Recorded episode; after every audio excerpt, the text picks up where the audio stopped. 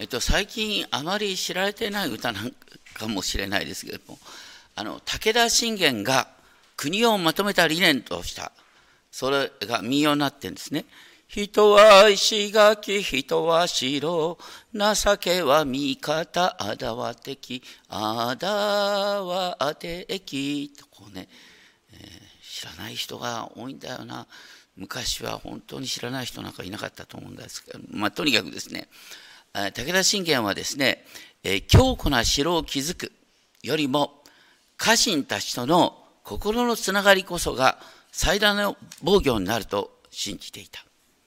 それがこの歌に表されてるんですけれども、人は石垣、人は城、情けは味方、仇は敵、また恨みは敵ですね。えー、徳川家康は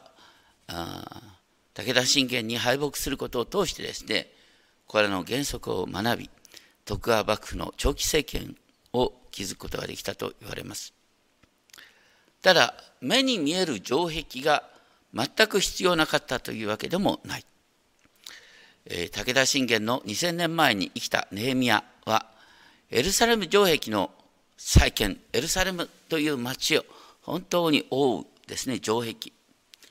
この再建と並行して、共同体を立て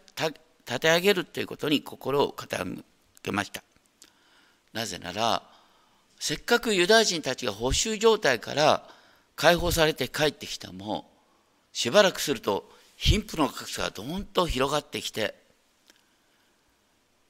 また、ユダヤ人貴族とネヘミヤの関係も難しくなるという事態がありました。五章一節から見てきますけれども、ある時にですね、さてその民とその妻たちが同胞たちのユダヤ人に対して強い抗議の声を上げた。なんで妻たちかっていうと、夫たちは城壁の再建にかかりきりになっている。たとえ働きをしてるって分かってんだけど、残されたお母さんたちは子供の食べ物が今なくなってきてるっていうことに焦りを覚えました。実はこの城壁再建の時期に飢饉がエルサレムを襲った。食べ物がない。そのことが五章三節私たちの畑もブドウ畑も家も抵当に入れなければならない。この飢饉に際して穀物を手に入れるために土地や建物をユダヤ人の貴族に差し出して、抵当として差し出して、やっと食べ物を手に入れるっていう状態だった。でも、立法の精神によるとですね、同じユダヤ人同士であれば、お金を貸すこと時に抵当を取っちゃいけないことになってる。たとえ上着を抵当に取っても夜になったら返せ抵当にならないんです。とにかく、上着でさえ抵当に取れない。まして、神が割り当ててくださった土地を抵当に差し出すなんてとんでもないこと。そればかりか、5章4節5節では、ペルシャの王様に税金を払うための借金の抵当として、ね、土地を差し出してしまってるから、今度はお金工面するためにどうするかっていうと、息子や娘を奴隷に売らなければならないっていう事態になっている。でも同じユダヤ人なのにね、貴族の子供たちは全然そんなことに心配はない。同じユダヤ人でありながらなんでこういうことになるんですかっていうことを 妻たちは訴えた。もともとユダヤ人の間ではね同族を奴隷とするってことは絶対にいけないんだって禁じられてるんですけれどもでもエルサレムに帰って90年経ってそういうことがまかり通るようになってきた。なんで昔イスラエル王国が神によって滅ぼされたのか。それは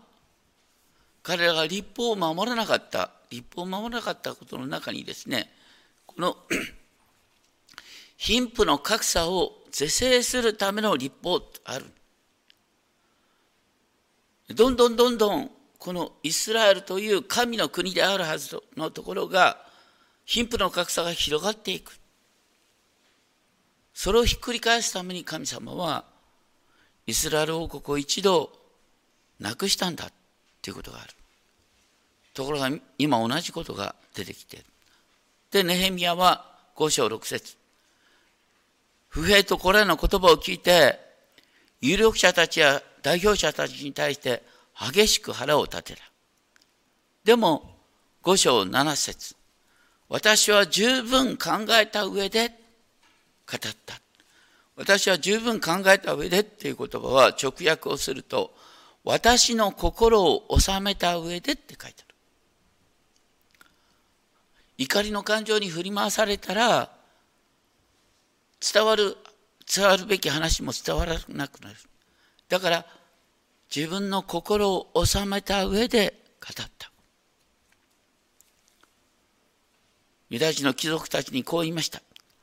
あなた方は皆自分の同胞たちに利子をつけて金を貸している。それは立法違反だろう。その際ネヘミヤは大集会を開いてこう言った。私は、ね、奴隷になっているユダヤ人を買い戻すために、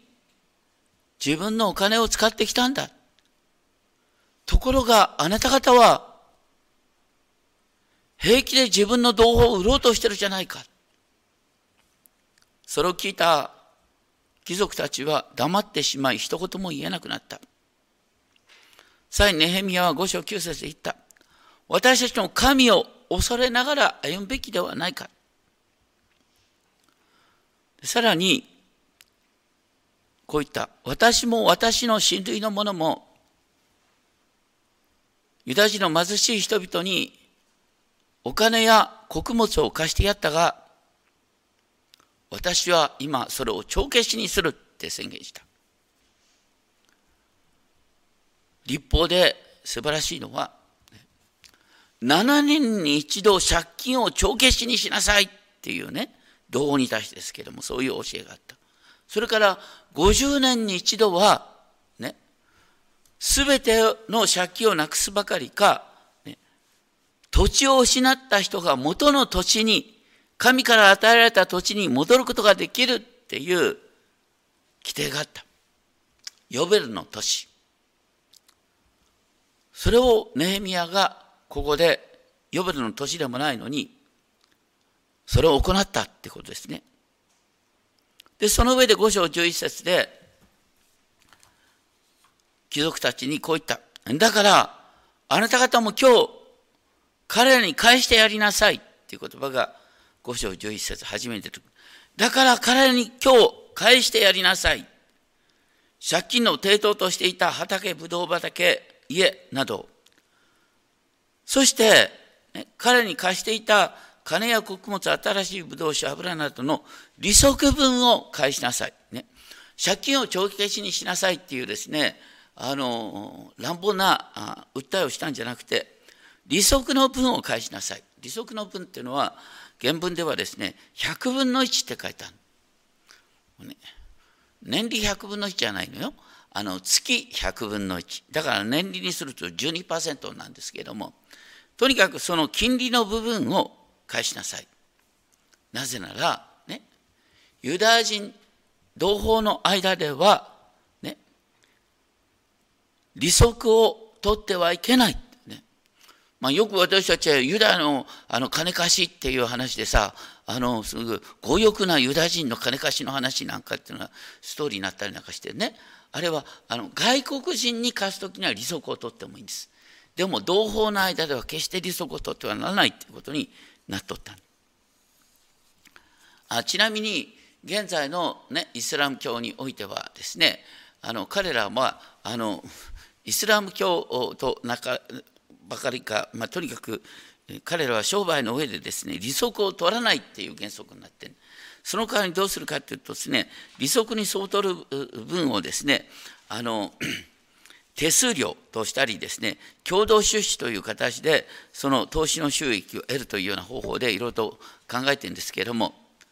まあ、とにかく利子所得の禁止っていうのはあのイスラム教では面白いことですね。でもこの原点は聖書の教えにあるということです。それに対してとにかく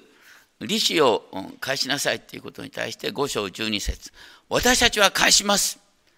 ね、彼らから何も要求しませんと言って、ね、だからあの担保になっている抵当になっている土地も建物を返したということですね。でネヘミヤは、ね、そこで祭司たちを読んでこの約束を実行する誓いを立てさせます。その際、ネヘミヤは自分の衣の裾を振りながらですね、この約束を果たさない者は誰でもね、神がこの民から振り落とす振り落とされて無一文になりますようにっていうで警告をして。全集団はアーメンと言って主を褒めたたえ民はこの約束を実行したと描かれる。そればかりかネヘミヤはさらに言う。5章14節。私がユダの地の総督として任命された日、ね、でこの自分がユダの総督として働いている間私は総督としての手当を受けなかったっていうことを後の記録として書いてるんですけれどもあの当時はねあの現在のように銀行振込ってありませんからね。だから総督のね、えー、手当てってのはどこから出るかって自分の支配地から税金として集めるんですよ。でも今、ネヘミヤは一生懸命城壁再建のためにね、みんなを動員してる。だからこれ以上みんなに負担をかけたくないっていうことで、自分は総督としての手当を受けなかったんだ。で、さらに、ね、でも、自分の前任の総督たちは、民の負担をえらい重くしてたっていう話で。銀40シェケルってのはようわかんないんですけれども、銀40シェケルってのは現在の価値にすると3万5千円ぐらいなんですが、これは日ごとというふうにも解釈できる。だからようわかんないんですけれども、とにかく結構な税金を返してた。若い者たちは民に威張り散らしていた。それに対してネイミヤの場合はですね、城壁の工事に力を注ぎ、農地を買わなかった。私の配下の若い者たちは、皆一生懸命城壁の工事に時間を使っていた。さらに、ネヒミヤはどうしたか。5章17節18節ね。ユダヤ人の代表者たち150人、また私の周囲の国から来る者たちのために、ネヘミヤは毎晩のように食卓を、食事を振る舞っていた。一日に牛一頭、襟抜きの羊六頭、数羽の鶏。で、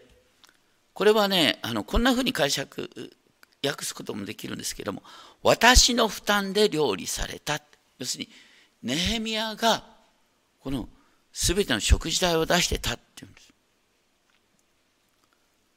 それほどにとにかくネヘミヤは資材を投じてみんなを支えて城壁再建のために捧げていた5章19節でネヘミヤの祈りが出てくる私の神よどうか私がこの民のためにした全てのことを覚えて私を慈しんでくださいって。なんでこのことをわざわざ書くのかななんて思うんだよ。でもね、これはこういうことじゃないかなって思う。ネヘミヤはね、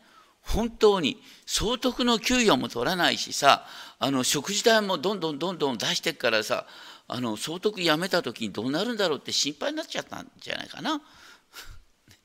自分こそ無一文になっちゃうんじゃないかってだからネヘミヤは本当にこうやって私を慈しんでくださいって報いてくださいって願ったんだと思います6章1節になって、ついに城壁が破れ口が残ってないっていう状態になって、あとは門を、門に扉を取り付けるっていう段になってですね、もう最後の攻撃として、サマリアの支配者サンババラテとアラブ人ゲシェムがネヘミヤをおびき出して殺そうとした。4回の誘いに全部断ったんだけど、5度目にはサンバサンバラテはですね、誰もが読める開封された手紙を届けてきた6章5節6節ね。で、サンバラテはこんなことを言うわけ。ね。みんなこう言ってんだよ。ネヘミヤは王になりたがってるんだ。ペルシャから独立したがってるんだっていう、みんな噂してるんだよってありもしないことを言った。それに対してネヘミヤはね、あなたが言ってるようなことはなされてない。で、実際ネヘミヤは、このペルシャの王様からとても信頼されて、ペルシャの王様の委任を受けてこのエルサレム城壁の再建のために来てる。ネヘミヤ自身はいいんだけど、周りの人は、え、ひょっとしたら、ペルシャにまた城壁潰されるの？なんて思っちゃう可能性がある。だから、ネヘミヤはそこで、ね、6章9節ああ、今どうか私を力づけてくださいと、簡潔な祈りをします。ネヘミヤは本当に困るたびにですね、えー、アロープレイヤー、矢の祈り、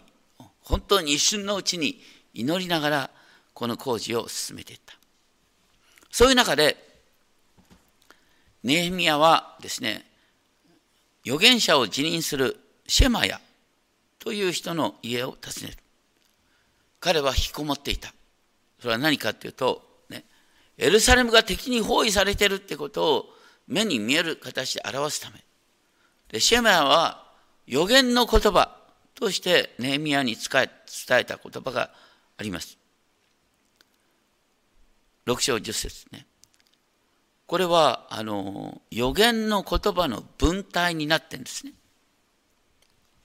シェマヤがネーミヤに言ったことは、ね、神の宮、神殿の中で会おう。そして神殿の戸を閉じておこう。彼らがあなたを殺しにやってくるから、きっと夜分に殺しにやってくる。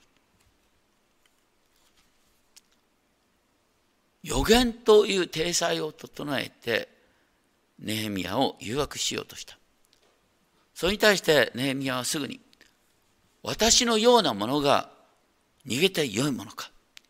指導者が逃げると、逃げの視線になると、集団が崩れる。そればかりか、神殿の中に入るってことは祭祀しかできないことなんだ。私のようなものが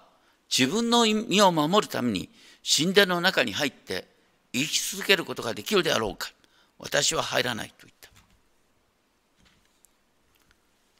実は神殿の中で命乞いしようよっていう言葉を聞いたときに、ネヘミヤはこれは嘘だっていうことに気づくんですよね。なぜなら、本物の預言者は立法に反することを決して言わないはずだ。そしてネヘミヤは気づくんです。これは、ね、ずっとこの神殿城壁、あ城あのエルサレム城壁の工事を妨害し続けているトビアとサンバラテが、この預言者を買収したんだ。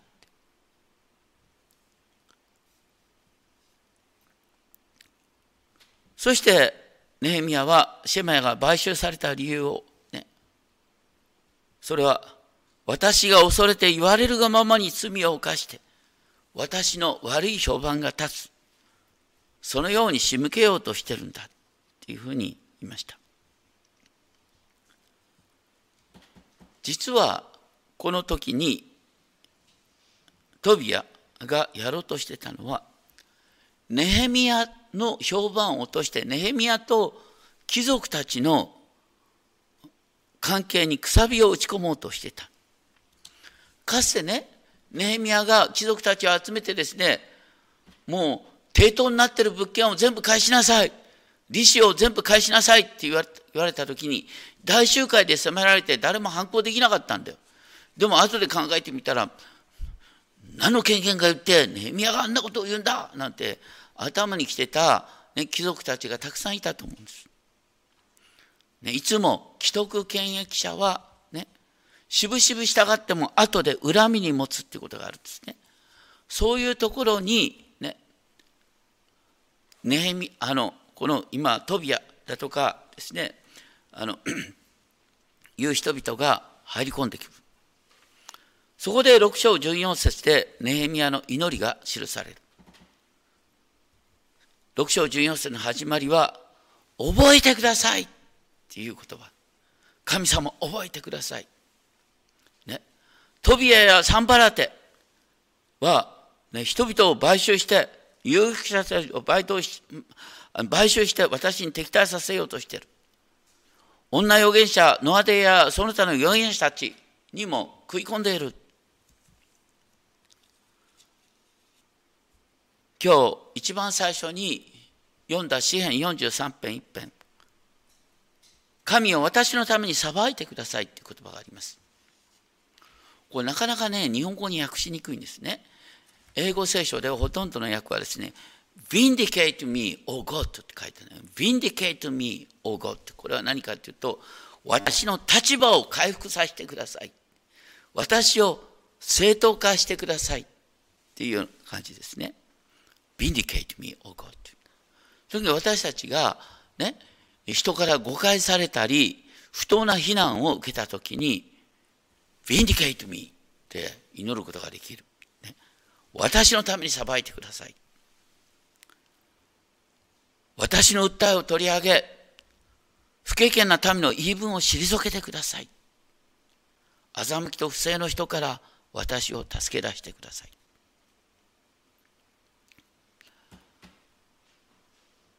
ネヘミヤは、ね、この誰が俺に反対してんのか調査しようなんていうんじゃなくて、神様、裁いてください。私を裏切ろうとしてる、私の悪い評判をしてる人を裁いてくださいって。あとは追求せずに神様にお任せしたってことです。そうじゃないと工事進まないからね。でとにかく、6章15節城壁は52日かかってエルルの月の25日に完成した。エルの月っていうのはユダヤ歴で第6番目の月なんですね。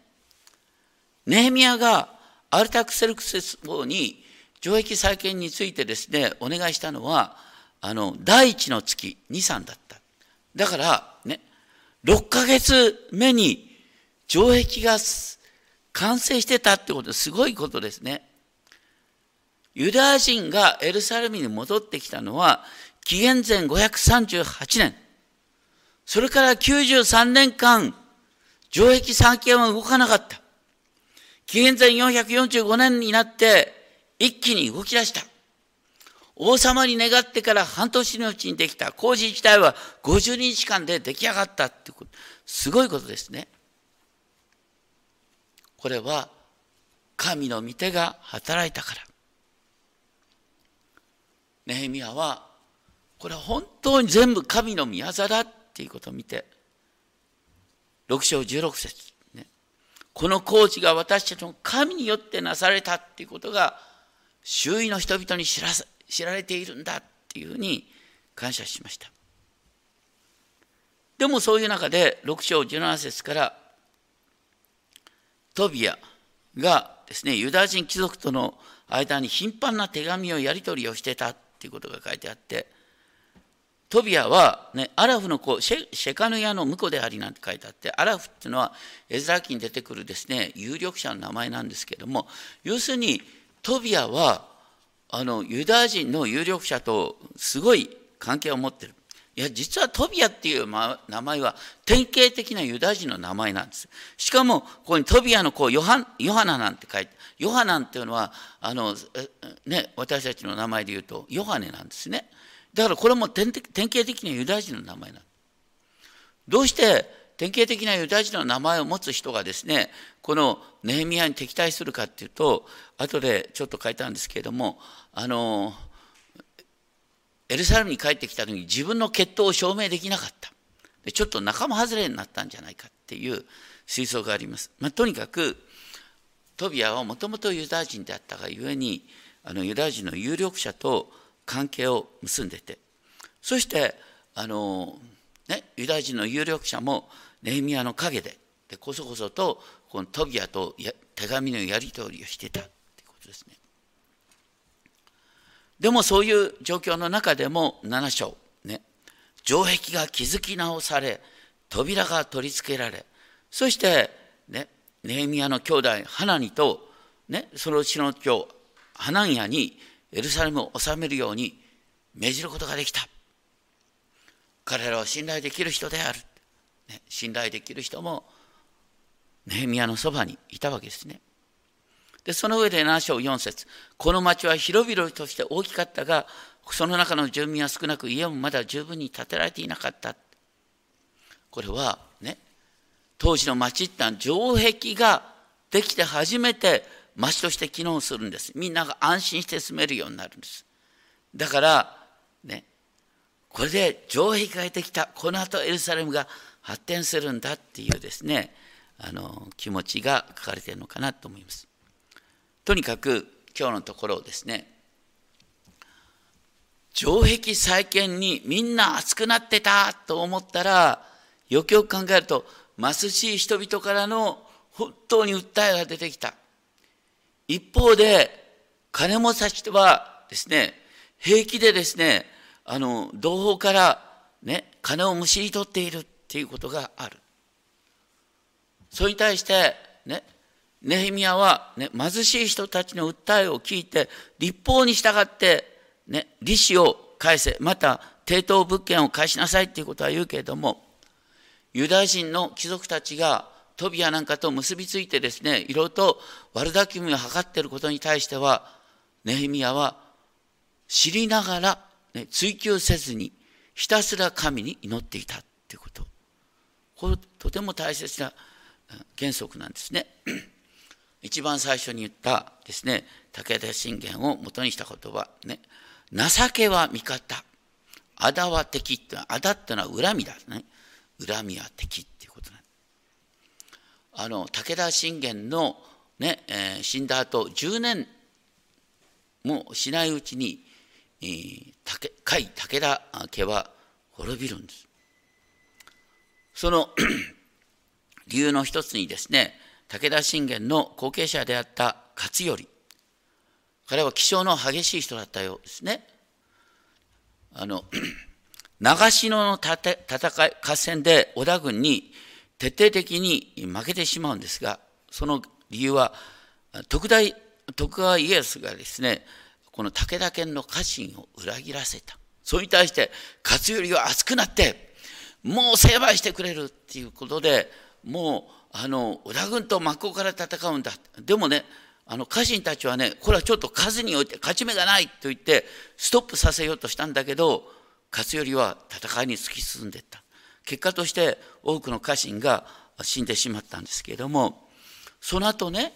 どんどんどんどん人が裏切って裏切っていく中で、えー、勝頼はどうしたかというとその後に及んでですね城を建てようって言い出してまた税金を高くしちゃったんですね。まさに内部分裂によって武田家は滅んだって話なんです。ネヘミヤは、ね、人の心の変わりやすさをよく知ってた、自分に恨みを持ってる人がいるからといって、それをですね、攻撃してですね、明らかにしてですね、あの、やろうとすると、ますます恨みが増長される。恨みはどんどんどんどん増幅されてくる。神様に祈るんだ。ね。神が時が来たら解決してくださる。これはあの開ける人はちょっと開いていただきたいんですが、ローマ人の手紙の12章、ね、ローマ人の手紙の12章に書いてありますけれども、ローマ人の手紙12章の17節誰に対しても悪に悪を返さず、すべての人が良いと思うことを行いなさい。ね。自分に関する限り平和を保ちなさいと言って、愛する者たち、自分で復讐してはいけない。神の怒りに委ねなさい。これすごい大切な原則。だから頭に来てる人がいたら、ね、神様が裁いてくださる。ね、神様に、ね、この状況を正してください。vindicate me. 私のために裁いてくださいって祈るのはいいんですよ。神が時が来たら裁いてくださるってことが分かったら何ができるかっていうと、あなたの敵が植えたら、植えていたなら食べさせ、乾いていたなら飲ませるっていうことができるんです。なんで皆さんがね、自分の嫌な人を助けることができないかっていうと、神の裁きを信じてないからです。ね。だから嫌な人に、あなんでこんな目に遭わなきゃいけないのって思ったら、神様、裁いてください。なかなか祈れないけどね。神様、ね、明確にしてください。ビンディケイトミ私のために裁いてください。ね。神様、時が来たら裁いてくださる。あとは神様のなすこと、私のすることは何かっていうと、ね、周りの困ってる人がいたら助けること。どんなに嫌な人がいたもね。あの、愛っていうのはね、好きになることっていうのはなくて、愛っていうのは嫌な人にも手を差し伸べるって愛の行為なんで愛は行動なんです。私たちはその好き嫌いの感情から抜け出て、ね、困っている人を助けることができる。でしかも困っている人を助ける時に注意しなきゃいけないの。恩着せがましくやったらダメよ。恩着せがましくやった行為と後で恨みに転じますから。恩があだで返ってくる。ね。さらっとお助けをして。そういう形で私たちは平和を築いていくんだ。だけどその背後に神様裁いてくださいっていう祈りもあり得るんだっていうことをね覚えていただきたいと思います。支援43編とかね、このローマ12章。神の裁きを信じるがゆえに、私たちは臨時犯ができるんだということを覚えたいと思います。お祈りしましょう。天皇お父様、私たちは人間関係で苦しみます。なんで私がこんな目に遭わなきゃいけないのかと思うことも時にあるかもしれません。でも、あなたが時を、あなたの時に公平な裁きを下してくださいます。ですから私がすべきことは、敵が植えたら食べさせ、乾いたら飲ませることです。どうか私たちはそのように、自分の感情を超えた愛の行為を行うことができますように。そして恨みの種を増幅させることがないように私たちをお守りください私たちをあなたの愛の器としてお持ちください尊き主イエス・キリストの皆によってお祈りします。